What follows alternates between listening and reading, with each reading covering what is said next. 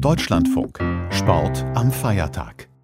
Rund 400 Athletinnen und Athleten schickt der Deutsche Olympische Sportbund in der Regel zu den Sommerspielen. Wie viele es in diesem Jahr sein werden, das ist noch nicht endgültig klar. Noch laufen Qualifikationen.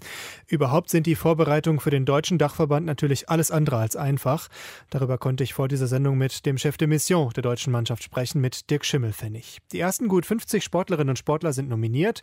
Normalerweise ein Zeitpunkt, an dem bei den Verantwortlichen die Vorfreude steigt. Von Dirk Schimmelfennig wollte ich wissen, ob das dieses Mal überhaupt zutrifft.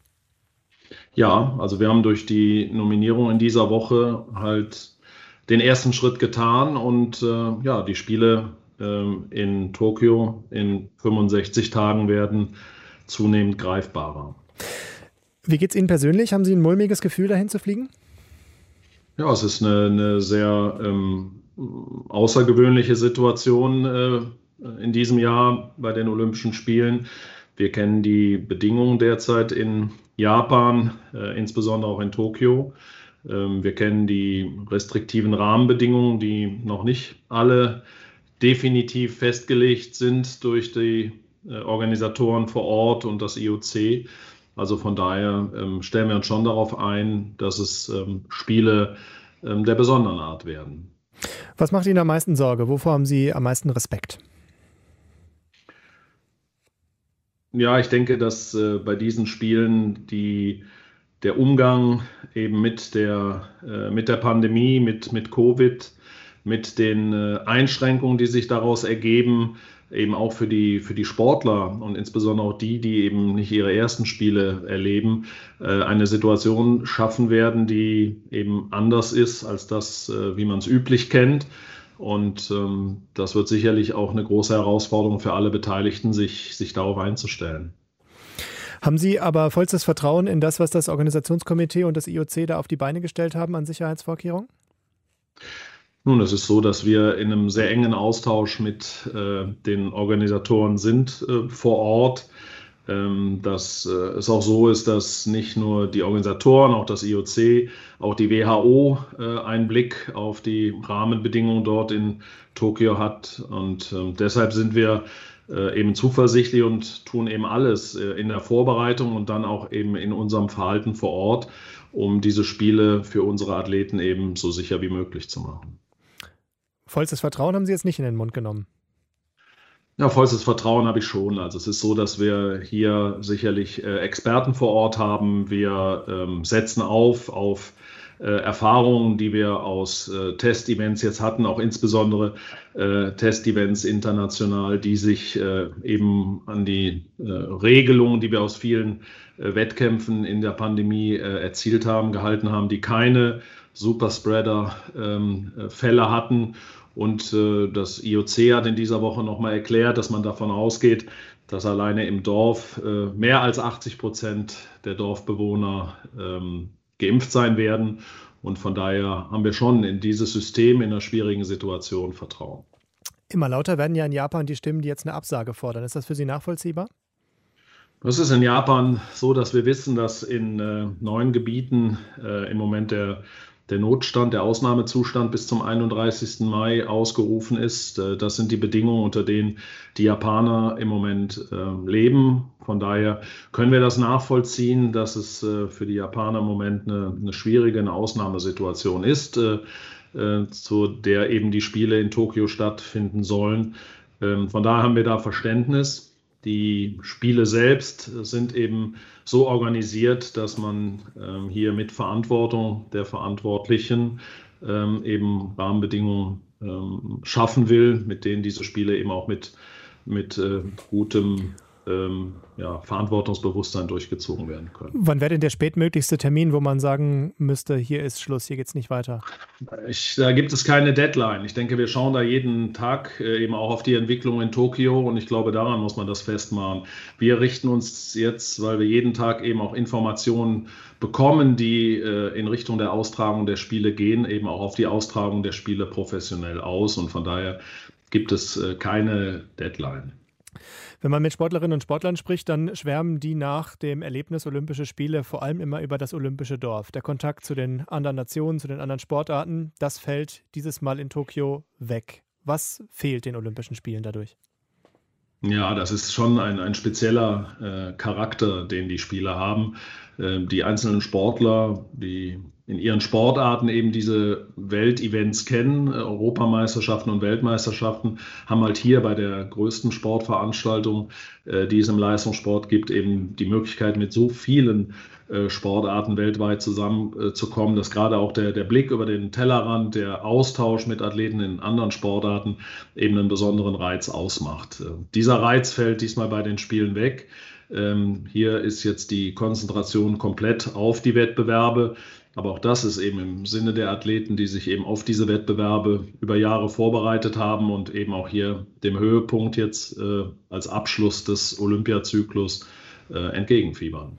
Aber das Olympische Dorf ist trotzdem der richtige Ort. Sie haben nicht überlegt, beim DOSB sozusagen ein deutsches Teamhotel sich zu organisieren, wo man sich komplett abschotten kann. Nein, also ich glaube, das wäre auch der falsche Gedanke, weil innerhalb von Tokio wird es schwer sein, sich, sich komplett abzuschotten und dann wieder in äh, quasi in das äh, System der Olympischen Spiele zu gehen. Ich glaube, wir sind deutlich sicherer mit den täglichen Tests, die wir haben werden, ähm, die sehr engmaschig sind, wenn man sich halt innerhalb dieses Systems bewegt, vom Olympischen Dorf zu den Trainings- und Wettkampfstätten und dort bleibt.